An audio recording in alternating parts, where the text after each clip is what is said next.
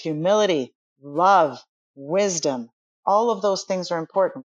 We don't often talk about those kind of values in the public service, but that's what builds resiliency.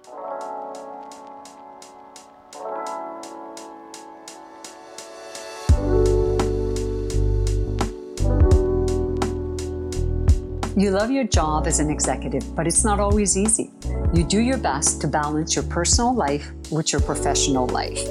Hello, this is Julie Villecomo. Welcome to How to Survive as an Executive.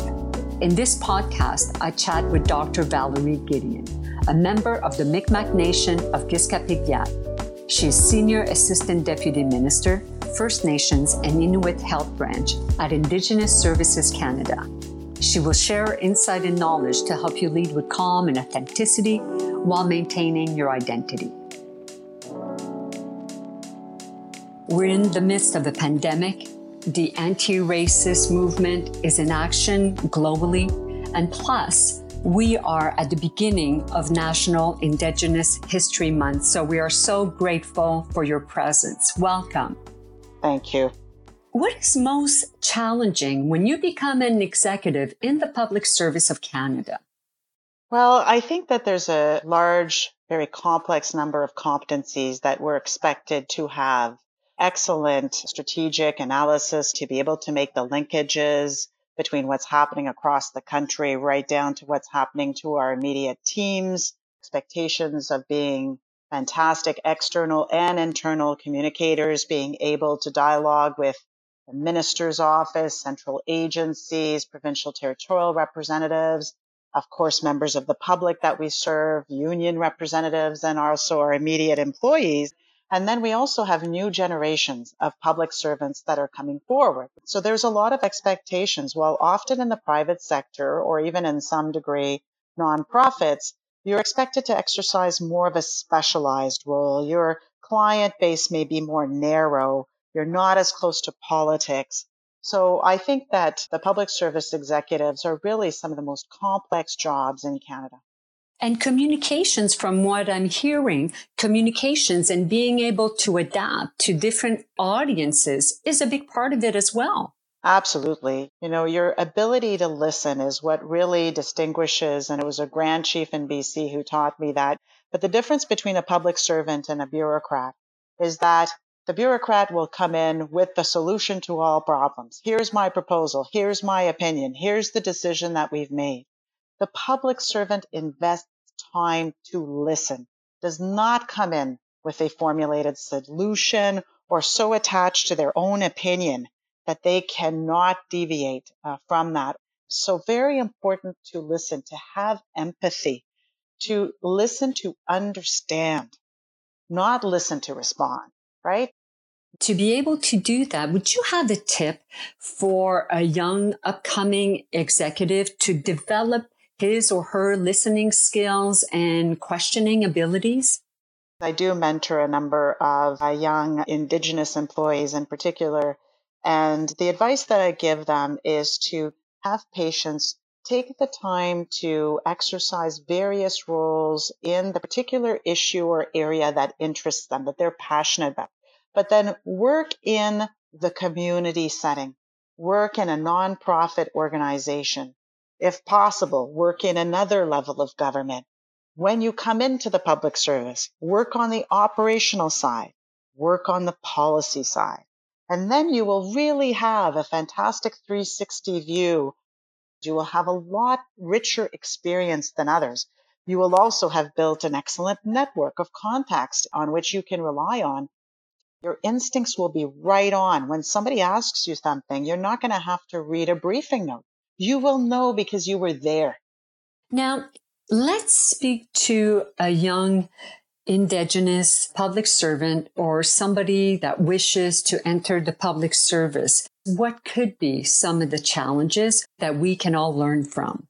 One of the young women that I mentor wants to be the first Indigenous clerk of the Privy Council, and she can totally do it. But I emphasize the importance of patience. It does concern me when young public servants move up very quickly through the ranks. And then I see them plateauing at a level for many years because they're not able to succeed in EX level competitions because they don't have enough diversity of experience.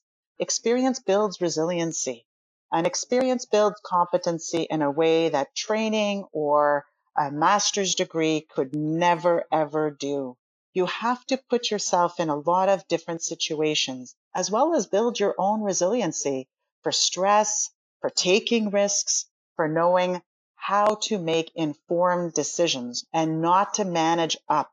Often what I see happen when public servants have moved too quickly forward and some of them have made it into the EX1, for instance, but they're afraid to make decisions they either will sit on dockets for a long period of time or keep sending it back down to their teams for details because they're not sure. It doesn't happen overnight. Becoming a public service executive is not something that's a very short mandate. You should have your eye on the long term. It's a mission. So how do you balance and keep in harmony with your different roles? Well, I mean, I hope that people will do work that they enjoy and not based on any level. I have never taken a job on the basis of level in my life. And I have always remained very connected to the work itself. But I do think that regardless of the path you take, you feel passionate about it. You are connected to it with your heart, right? Like some of the seven grandfather teachings are important. Humility, love, wisdom, all of those things are important. We don't often talk about those kind of values in the public service, but that's what builds resiliency. It's very rare to see an executive in the public service talking about how love is important to their work. But it is important. When you think about the amount of hours that we spend away from our families and our friends because we are working, we're not all doing that because of a paycheck, right? We're doing that because we love the work that we do and the people that we work with. Yes, yes. And so what keeps you grounded? In my case, listening to leaders, listening to external partners. When I had an opportunity to work more closely with Inuit leadership across Inuit Nunangat, that was an incredibly humble experience for me because I really had had no real exposure or connection or knowledge or experience with Inuit and Inuit very different than working with First Nations. And I think about it all the time. I also ask for a lot of feedback. To be grounded, you do have to make sure that people know that they can give you feedback that you might not want to hear, that people will feel safe to come to you. When you're doing year end performance assessments or even mid years, the first question you should be asking your direct reports is, what's your feedback for me? What do I need to do to better support you? You can't ask them that afterwards because whatever feedback you're giving them will bias their ability to give you an honest answer. So you got to start out at the beginning, but make them feel safe in the relationship so that they can do that. Now, what don't we know about you? What could some colleagues or what could a young executive be surprised to hear about you, about your dedication to Indigenous health? I don't think that there was a lot that people would be surprised to hear about me with respect to my professional life. I do think that I try to emphasize a lot of accessibility and I share a lot with people, like a sharing circle kind of conversation. But they might be surprised to know that I love hip hop music and rap music and you know, they would probably be quite surprised to see how I dress on the weekends and things like that. so tell us more. If I saw you, if I crossed you on the street on the weekend, what would I see you wearing? Well, it's the baseball cap and the sneakers and the, you know, hoodie that looks like I'm 13 years old. But uh, professionally, the fact that I can't answer that question is probably a good sign because I do think that I've tried to maximize the transparency of who I am in order to be able to truly convey my commitment and my authenticity. Yes, and we can certainly hear it in your voice.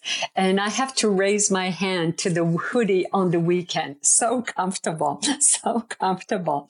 Valerie Gideon, this has been most enjoyable. I'd like to know in closing, we are just starting National Indigenous History Month. What should we remember during this month? the history is not really history.